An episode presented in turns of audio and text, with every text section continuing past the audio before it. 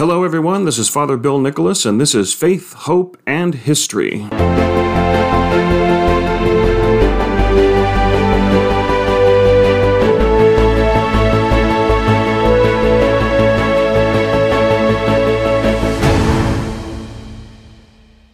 Greetings and welcome, everybody. It is Friday, June 11th, 2021. It was on this day in 1864 that during the American Civil War, the Confederate ship Alabama, under the command of Raphael Semmes, sailed into Cherbourg Harbor in France for repairs. She had been at sea and had not been heard from in four months, but now, with her pulling into port, her location was now known and this would lead to a final confrontation of this Confederate ship with the USS Kearsarge just outside Cherbourg Harbor. Perhaps a little known sea battle during the American Civil War. But yesterday we had a very interesting gospel reading in the uh, lectionary for the daily Mass, and it seemed timely, I think, because yesterday in front of the cathedral here in San Francisco, there was a group of activists, demonstrators, with a large truck, almost like the size of a, a small moving truck, in which they would have a sign on the sides of that truck, but not signs that would be painted or plastered, but are computer generated. And these were, of course, demonstrators, and their message was, and I quote, Archbishop, name your predators Release the names of the priests accused of sexual abuse. So I guess it must have been a slow day for some people. Uh, and it doesn't look like there were too many people there, but every now and again, the scandals rears its ugly head, and the church is reminded of the, ver- the acts of some very, very you know terrible people within our church. And it is something that many people don't seem to want the church to forget although say they seem to forget that in many instances the church has made public the priests who have been credibly accused of misconduct, and especially misconduct with minors. But a few years back, I would say back in 1999, in the Diocese of Santa Rosa here in California, I recall the bishop, who was very, very well beloved, had been caught in a uh, compromising relationship with another priest. But also, in addition to that, his leadership over five years of the diocese had led to the diocese being in debt about five or six million dollars, if I remember correctly. The fact that he was so well beloved by the people and especially by the youth, it was quite a blow to the Catholic community in that diocese. And I remember sitting in on a town hall meeting between some of the leadership of the diocese at a parish, and that included the pastor of that parish and his young associate. I was a seminarian at the time, and I just came into the parish hall and sat in the back and watched the dynamic as it went forth. And of course, the people who came were, I believe, righteously angry. They were extremely indignant at what had happened at the hands of the bishop. They had felt betrayed, and rightly so. They, of course, were very verbal in their displeasure while the leadership of the diocese was trying to explain to them what was being done and how they were seeking to deal with uh, this and getting ready for the appointment of a new bishop. But at one point, in aggravation at the people who had come to this meeting, the pastor of the parish stated, he said, Why is everyone so upset? Is it because we priests are held to a higher standard than everyone else? Whereupon everyone in the crowd shouted, Yes! You affirming that priests are held to a higher standard. And the pastor was very crestfallen at that. However, his young associate actually stepped up and responded in a way that, in many ways, I wish it had been me, but it wasn't. And this young associate said to the pastor, uh, Father, Monsignor, I have to say, I agree with the people in this room. I agree with what they said. And of course, Catholics being Catholics, the whole crowd applauded that this priest was agreeing with them, this young priest who obviously had nothing to do with any scandal that had occurred in the church, in the diocese, or in that parish. And he said, Yes, I agree with what they're saying. We priests are held to a higher standard. And then he goes on, he said, I'm a better man than anyone in this hall. And I deserve that higher standard. I should have that higher standard because I'm a better man than anyone in this room. Whereupon, of course, the crowd erupted again, and they were not happy by that statement. It was more or less, oh, you've got to be kidding. And some even booed him and, and chided him for it. At which point he said, no, no, wait a minute, wait a minute. You don't agree? Who in this room does not agree that I am a better man than anyone in this room? And of course, everyone defiantly raised their hands, eh, you know, disagreeing with what he said. And Catholics, being Catholics, they applauded. Everyone raising their hand and completely disagreeing with what the priest had said. Whereupon he said, "Okay, if I am not a better man in this room, then kindly do not hold me to a standard that you yourselves are unwilling to live." And the room went absolutely quiet. And he didn't end there. He said, That being said, how many in this room are in your second or third marriage? Whereupon the crowd erupted again. You have no right to judge us. You have no right to be judgmental. How dare you say things like that about us? And of course, I, I tell you folks, American Gladiator had nothing on this young priest. It was really interesting to see because he made a good point that the priests are held to a higher standard, and I think rightly so. But is that not a standard that every Catholic should live, and that indeed every human being should live. But we look at certain people and see them as called to a higher standard that they excuse themselves from living. And as I mentioned earlier in the Gospel, Jesus begins the reading by saying something that I think really deserves a lot of real serious reflection. And what he says is, unless your holiness surpasses that of the scribes and the Pharisees, you cannot enter the kingdom of heaven. Now, let me repeat that, and we can really think about those words. I tell you, and this is from the Gospel of Matthew, quote, I tell you, unless your righteousness surpasses that of the scribes and Pharisees, you will not enter into the kingdom of heaven. Unquote. Now let's look at what Jesus is not saying. He's not saying this is a good thing. He's not saying this is a good suggestion. He's not saying it's a good thing to do, and I highly recommend it.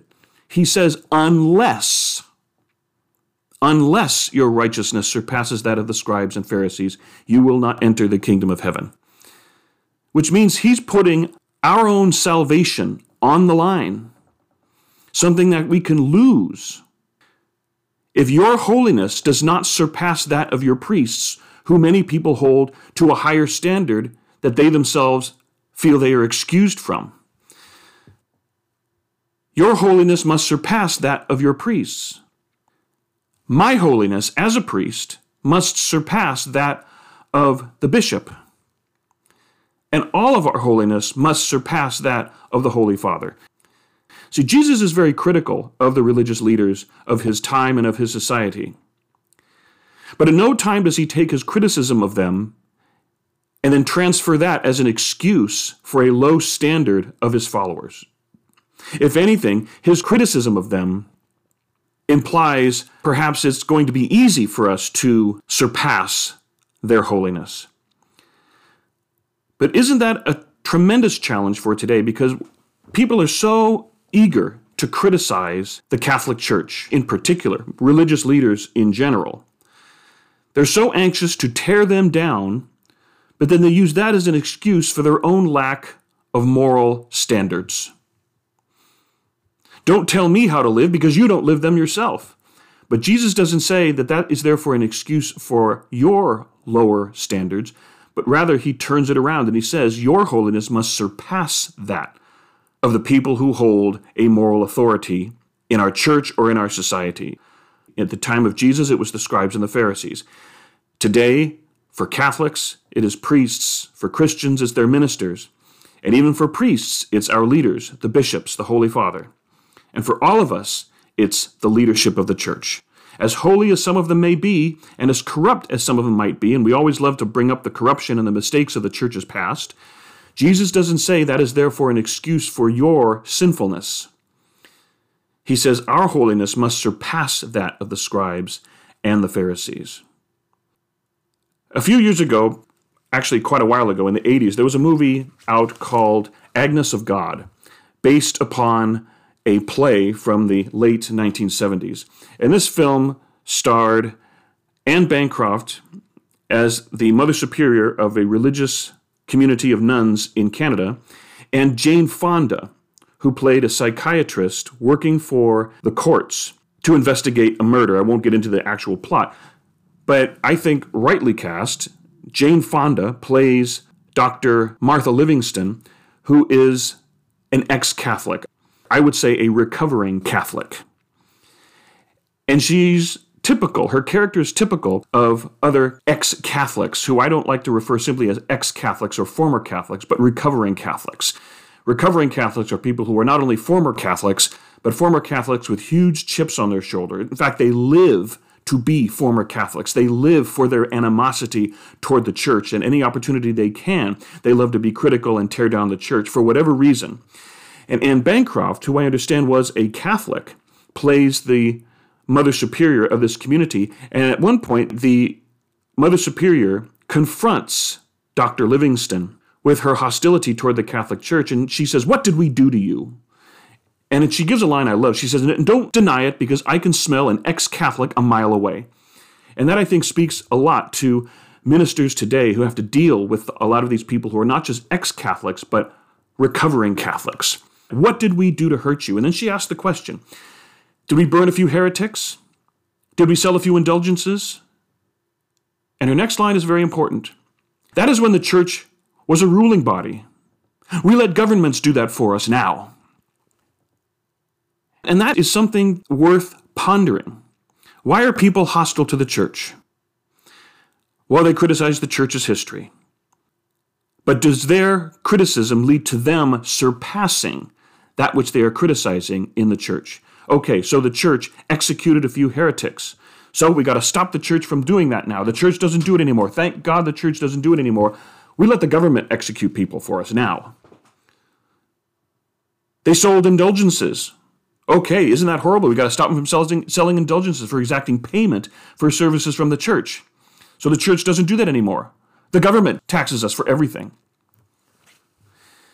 Isn't it horrible of such scandals? And I'm not excusing any of these things. Wasn't it horrible that certain very few individuals within the church victimized children? Yes, it was horrible. And the church addressed that. And now the church has stopped that. Now we rely on Planned Parenthood to murder children in the very womb of their mothers. And do we have anything to say about that? No. We'll always hold the church up to this high standard. But we ignore when every other place or when every other person engages in sinful or improper behavior.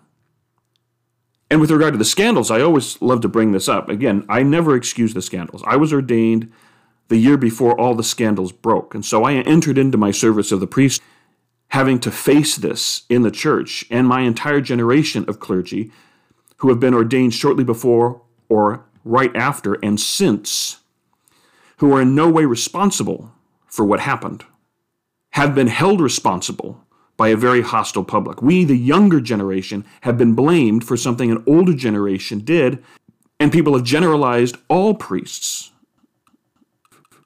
there was one time where I got into a, a disputation with someone. I was at a graduation party, and a relative of the graduate, someone I didn't know but was a, uh, a relative of that family, saw me. I came walking in, started socializing with the family that I know, and she saw me there in my Roman collar and immediately started going at it with me and the eldest son of this family immediately going after me for being a priest, for being Catholic, and you know, what about the history? What about the Inquisition?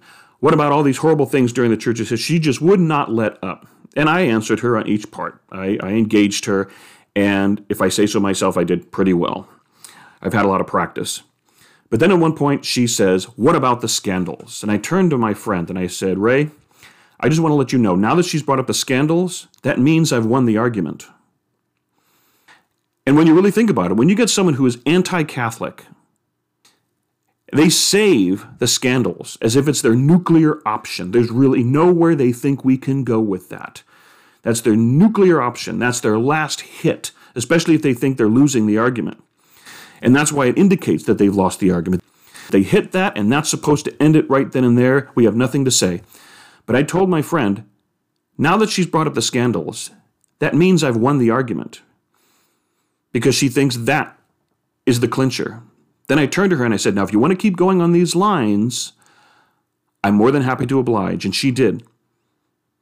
So I did not deny what some in the church have done long before I was ordained, in some cases, long before I was even born.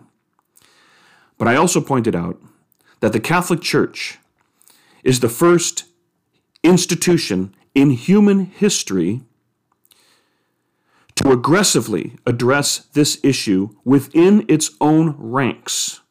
We've practically thrown the baby out with the bathwater in the way we've addressed this issue. We've addressed it so thoroughly that I know, at least in the Archdiocese of San Francisco and the Diocese of Los Angeles, it has been addressed so thoroughly that other institutions that work with children are now consulting the Catholic Church on how better to protect children. That's how thoroughly the Church has addressed this. The first institution in human history to aggressively address this within its own ranks. And I can tell you, that's a lot more than can be said for Hollywood, the advertising industry, and the teachers union protected public school system. Huh? Unless your holiness surpasses that of the scribes and the Pharisees, you will not enter the kingdom of heaven. So we zero in on the Catholic Church despite everything the church has done. And we criticize the Catholic Church for everything it has done. And instead of seeing it as a challenge for us who criticize to rise above that so that our holiness surpasses that which we are criticizing, we use it as at least a tacit excuse to live a lower standard. But Jesus gives us something very, very different, which is a very real thing to say in this day and age. Because people are very anxious to criticize the church, and rightly so, I think. But is it because we in the clergy are held to a higher standard? They don't want to think that the clergy is better than anybody, and yet they still treat us as so by being so scandalized when a small number of us, a small, inexcusable number of us, fall into misconduct. But the standards they hold us to, they themselves refuse to live. And they're the same standards for everybody, the standards of holiness that Jesus is calling us to. So, those of you who are defensive of the Catholic Church and, like me, are scandalized by its checkered past, but acknowledge that Jesus did establish this church and leave it in the hands of sinners, imperfect sinners, and also acknowledge the fact that over history, despite its checkered past, God's guidance of the church has managed to enable us as church to rise above our sinfulness, to rise above the sinfulness of some of its leaders, to be the church that it continues to be down to today. And each crisis the church has faced has led to it being a stronger church. Those of you who are still loyal to the church and seek to defend it, remember that. First of all, the church does acknowledge its shortcomings and seeks to overcome them. But those who continue to criticize the church, continue to hold up the church's flaws or the church's mistakes, or the corrupt behavior of a small number of priests and bishops, do so in such a way as to tear down the credibility of the church because ultimately they seek the end of the Catholic Church, which, by the way, will never happen, but that's what they want to see. They want to see an end of the Catholic Church. Those demonstrators were demanding release the names of your predators. And the church has done that. It's on the website of many dioceses. But that's not enough. They want to keep this issue alive. A, it'll make sure that the church doesn't fall into that. Yes.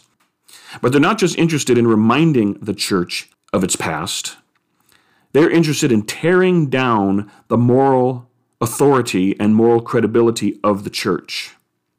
And they wish to do that not so that they can say we are surpassing the holiness of the church, but they do so in order to legitimize the low standards or lack of standards that they themselves live. But Jesus reminds us unless your holiness surpasses that of the scribes and Pharisees, you cannot enter the kingdom of heaven. So don't be intimidated by the recovering Catholics who live for their animosity and bitterness toward the church. Always seek out the lost and make sure we give a welcome back to them and a reconciliation for whatever reason they left. And especially those who have been harmed, we need to extend that hand of healing. That is very, very important. But for those who refuse to be healed and simply live for the bitter animosity encompassed and enshrined in their anti Catholic outlook, we do have a strong defense, not in what has been done, in terms of the scandalous behavior of a few, but we can be affirmed by how the church has addressed this, which, as I said, is more than can be said for other institutions that work with children let alone other institutions that work with people of all ages. And we can continue to defend our church by acknowledging our sins, naturally, and acknowledging the sins of the church. There's no point in denying them. The church didn't even deny Judas Iscariot. But also holding up how we aggressively seek to overcome our shortcomings, our sins, and the corruption and misconduct of others to ensure the continued credibility of the church. But for those who just seek to find excuses, don't be afraid to engage them. Because in the end, there are no reasons for leaving the Catholic faith. There are only excuses. Because in the end, when we look at whatever the moral status is of the leadership of our community or our church, whether it's the scribes and Pharisees at Jesus' time, the priests, religious ministers of today, or other public figures who we hold to a high standard, their failure to live that standard is not to be used as an excuse for our low standards. But rather, Jesus turns it back on us our holiness must surpass the holiness of the scribes and the Pharisees. Your holiness must surpass mine. My holiness must surpass my bishops. And all of our holiness must surpass that of the Holy Father and all the bishops and the leadership of the church.